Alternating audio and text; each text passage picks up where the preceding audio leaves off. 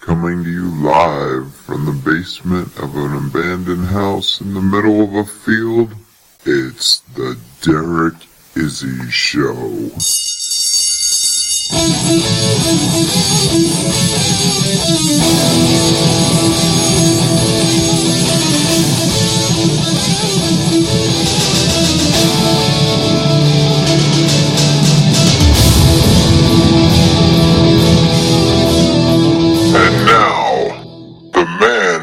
Making history his story, Derek Izzy.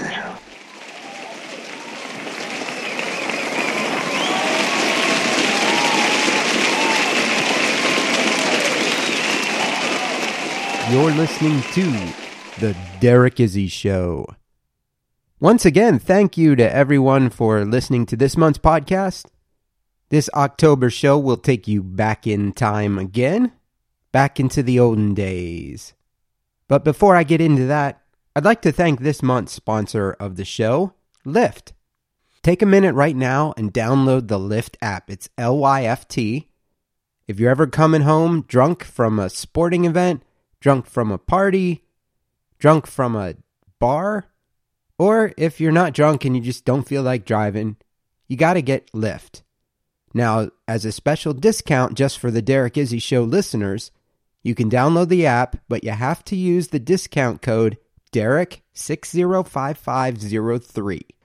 That's D E R E K 605503. That discount will only work with your first ride and it's only for brand new accounts. So if you've got an old account, then set up a new account. Use the discount code Derek, D E R E K 605503. You will get your first ride free up to $15. Now, the discount ranges depending on what market you're in. Discounts anywhere between 5 and $15. So use that discount code Derek 605503 on your first ride and enjoy the Lyft driving service. Moses, I understand you've got a winner here for the monthly review contest. This month's review, entitled Great Stuff, comes from Kenny. Kenny's review comes from the great state of Texas. As a former Texas resident, I definitely miss that area. Hope to get back there sometime soon. And Moses, what did Kenny have to say about the Derek Izzy show? Good stuff, Derek. Keep it up. Looking forward to the next one. All right, Kenny, thank you for that review. If you'd like a shot at having your review read by Moses live on the air, just write a five star review for the Derek Izzy Show, and you will be entered for a chance to have your opinion read by the great Moses Ronald. Yeah, boss, I am great. Thanks for noticing. Yeah. All right, Moses, thank you. Shut up now. Without further ado, will you get into this episode of The Derek Izzy Show?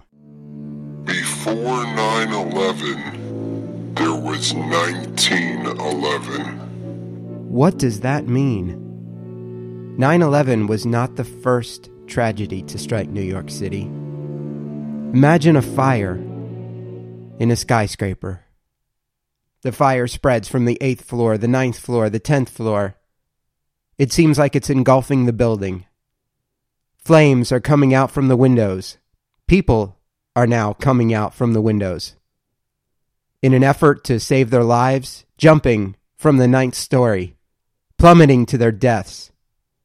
This was the scene very reminiscent of September 11th, 2001 people jumping from the skyscrapers to their deaths in the hopes that it would save their life.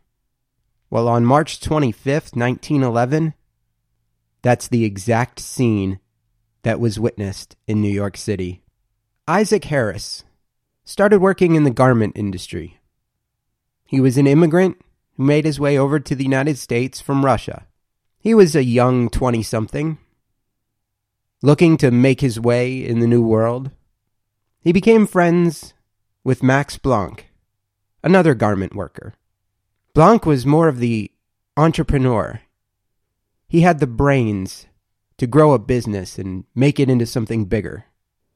Isaac Harris, he was a garment worker, and growing up in the sweatshops, making different types of clothing, he knew the ins and outs of the factory.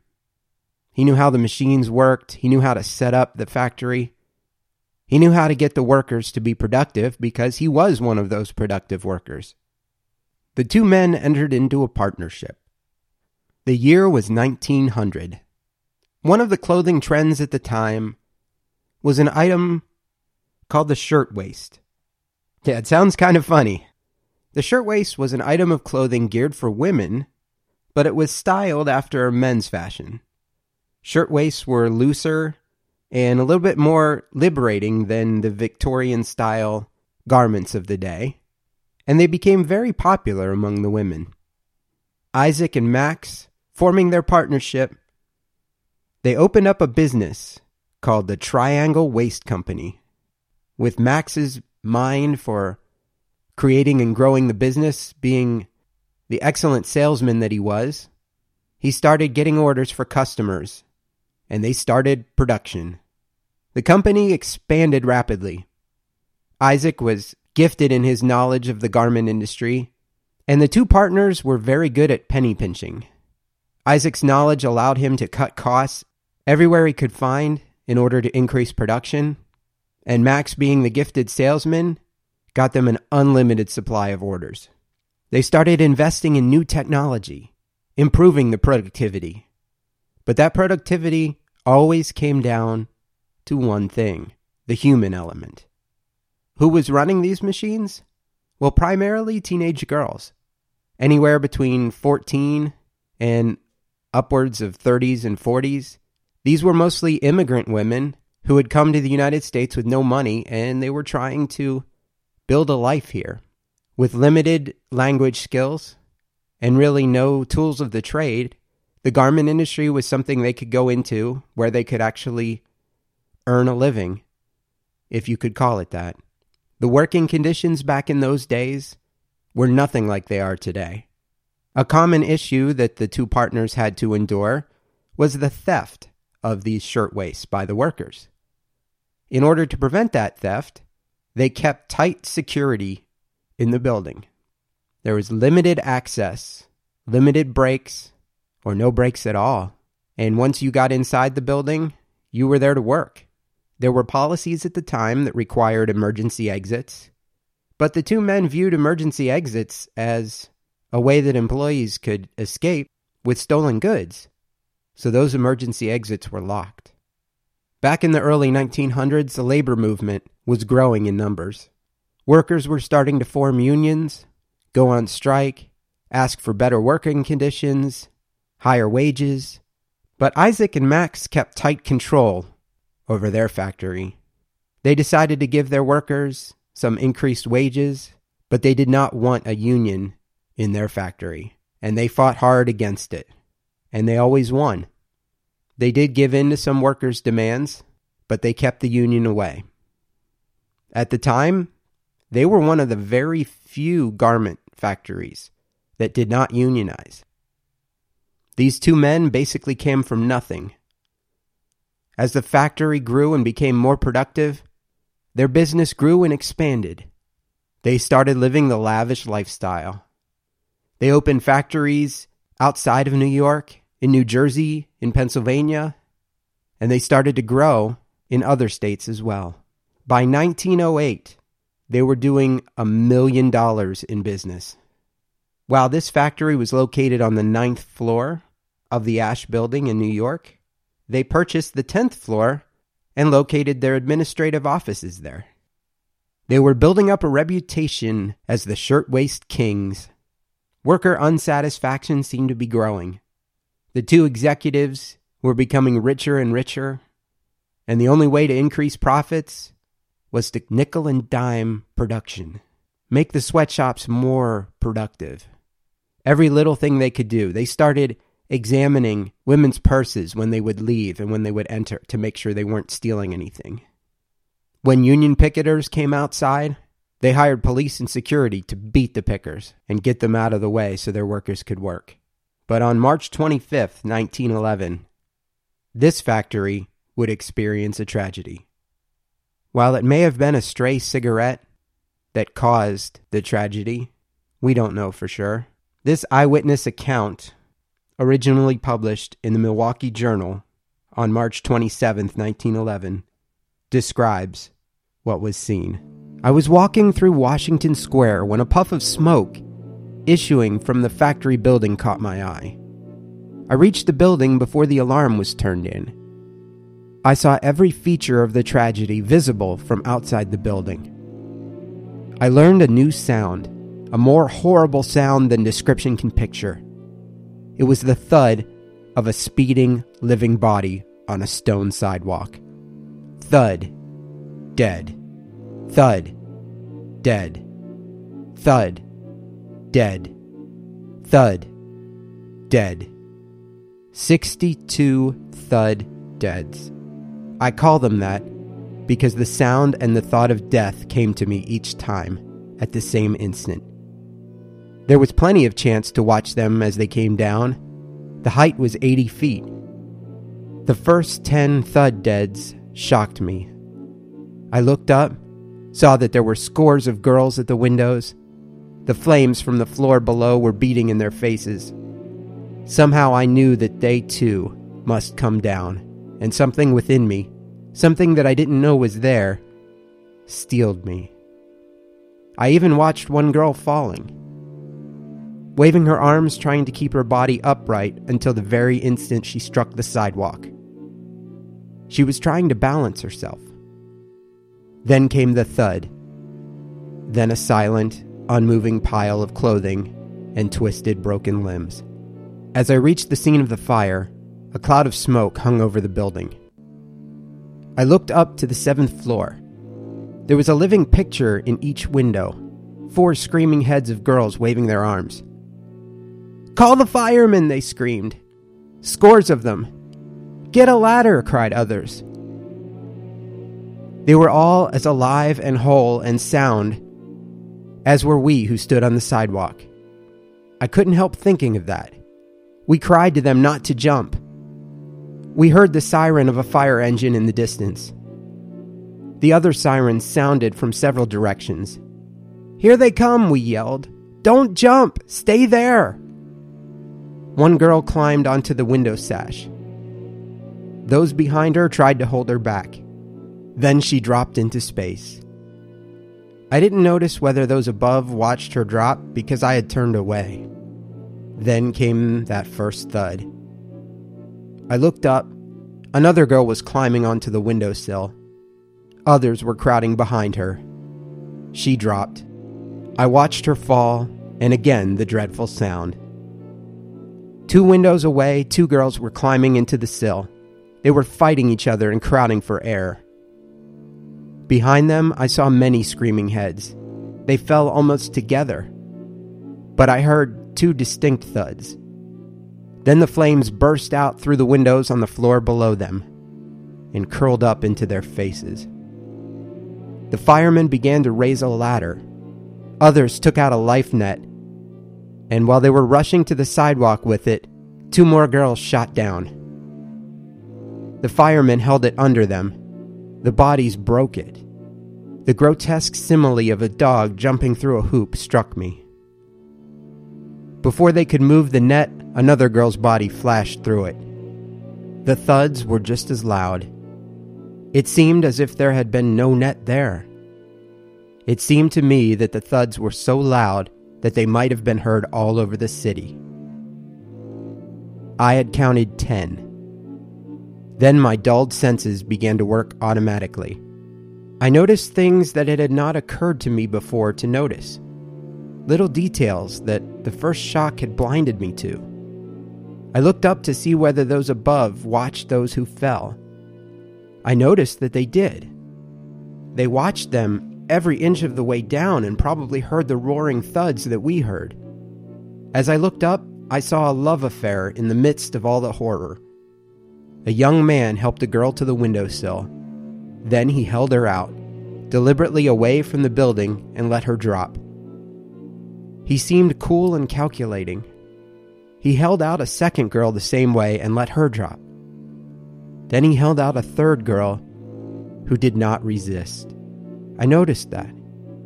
They were as unresisting as if he were helping them onto a streetcar instead of into eternity. Undoubtedly, he saw that a terrible death awaited them in the flames, and his was the only terrible chivalry.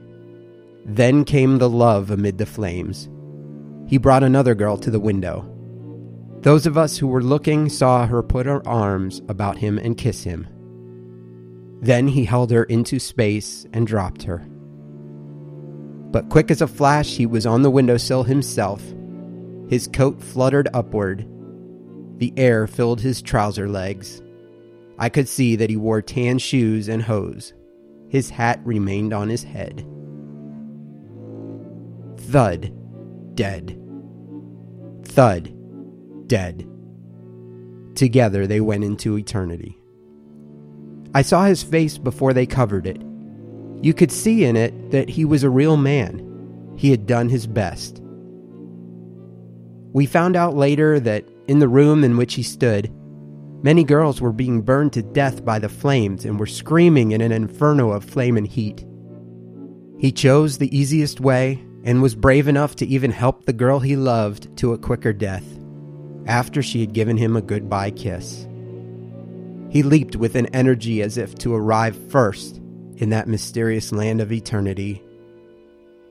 But her thud, dead, came first. The fireman raised the longest ladder. It reached only to the sixth floor. I saw the last girl jump at it and miss it. And then the faces disappeared from the window but now the crowd was enormous. Though all this had occurred in less than seven minutes, the start of the fire and the thuds and deaths. I heard screams around the corner and hurried there. What I had seen before was not so terrible as what had followed. Up in the ninth floor, girls were burning to death before our very eyes. They were jammed in the windows. No one was lucky enough to be able to jump, it seemed but one by one the jams broke. Down came the bodies in a shower, burning, smoking, flaming bodies, with disheveled hair trailing upward. They had fought each other to die by jumping instead of by fire. The whole sound, unharmed girls who had jumped on the other side of the building had tried to fall feet down. But these fire torches, suffering ones, fell inertly, only intent that death should come to them on the sidewalk instead of in the furnace behind them. On the sidewalk lay heaps of broken bodies. A policeman later went about with tags, which he fastened with wires to the wrists of the dead girls, numbering each with a lead pencil. And I saw him fasten tag number 54 to the wrist of a girl who wore an engagement ring. A fireman who came downstairs from the building told me that there were at least 50 bodies in the big room on the seventh floor. Another fireman told me that more girls had jumped down an air shaft in the rear of the building. I went back there into the narrow court and saw a heap of dead girls. The floods of water from the fireman's hose that ran into the gutter were actually stained red with blood. I looked upon the heap of dead bodies and I remembered these girls were shirtwaist makers. I remembered their great strike of last year, in which these same girls had demanded more sanitary conditions and more safety precautions in the shops. These dead bodies were the answer. And just like that, 146 people were dead. Unable to escape through the emergency exits that were locked, they chose to jump out the windows. Some chose to jump out the windows rather than face the fiery flames. The fire truck hoses and ladders, unable to reach the ninth floor of the building, leaving the firemen helpless to stop the blaze. After the tragedy was over, the fire marshal concluded that the likely cause of the fire was the disposal of an unextinguished match or possibly a cigarette butt in a scrap bin. A scrap bin that held two months' worth of cuttings by the time the fire had started, because the scrap bins had not been recently cleaned. of the 146 people that died in the fire, approximately 62 leapt from the building to their death. Following this tragedy, charges were brought against Isaac Harris and Max Blanck, charges of first and second degree manslaughter. Now, manslaughter charges are difficult to prove in a case like this, and our two executives had a very good lawyer. In order to help prove manslaughter, you're basically having to prove that Blanck and Harris knew that the exit doors were locked and locked them intentionally during working hours. After all the testimony, this was very difficult to prove during the courtroom, and the two men were found not guilty. A wrongful death suit was then filed in civil court, and the plaintiffs they were given compensation in the amount of $75 for each deceased victim. The insurance company, because the two men had the factory insured, the insurance money paid the men about $400 per deceased victim. So, in the end, while they did lose their factory, they made a profit losing their factory. Several years later, Max Blanck once again was arrested for locking exit doors to his factory during work hours. He was fined a total of $20, basically a slap on the wrist. In 1913, the two men moved the Triangle Shirtwaist Company to a bigger location and they continued business. In 1914, they were fined again, sewing fake Consumers League labels into their garments. Those labels certified that the garments had been manufactured under good workplace conditions. In 1918, the Triangle Shirtwaist Company closed down. While Harris and Blanck had profited from the insurance payment, they were never able to recover the profit levels that they were obtaining before the fire. Their reputations being severely damaged, the two men parted ways. Max Blanck continued in business as an executive, owning several other companies. Isaac Harris went on his way to become a tailor. As a result of this fire, business practices were changed on a national basis. Outward swinging exit doors, sprinklers being mandatory in high rise buildings, those are all results of the fire that changed America. In subsequent interviews, Max Blanck and Isaac Harris actually claimed that their building was fireproof, and it had been approved by the Department of Buildings. But there was no evidence of this. What happened to the men after they parted ways? I'll leave you to find that out on your own. Did they continue in success, or did they die a death that's similar to those of their employees? Was vengeance brought upon them by the family members of those deceased? I don't know. I was unable to find much information on them after the fire. Many of the documents of the time have now been destroyed or lost, and very little remains as far as evidence of their fire and the trial and what happened after the trial. But for 90 years, the Triangle Shirtwaist Company stood as New York's deadliest workplace disaster. March 25th, 1911. Before I leave you, I will leave you with some interesting news. There was a survivor of the Triangle Shirtwaist Fire, Rose Freedman. Last location, Beverly Hills, California. She died on February 15th, 2001 at the age of 107. She was 17 at the time of the fire. She survived the fire by following the executives up to the roof of the building. And now you know the rest of the story.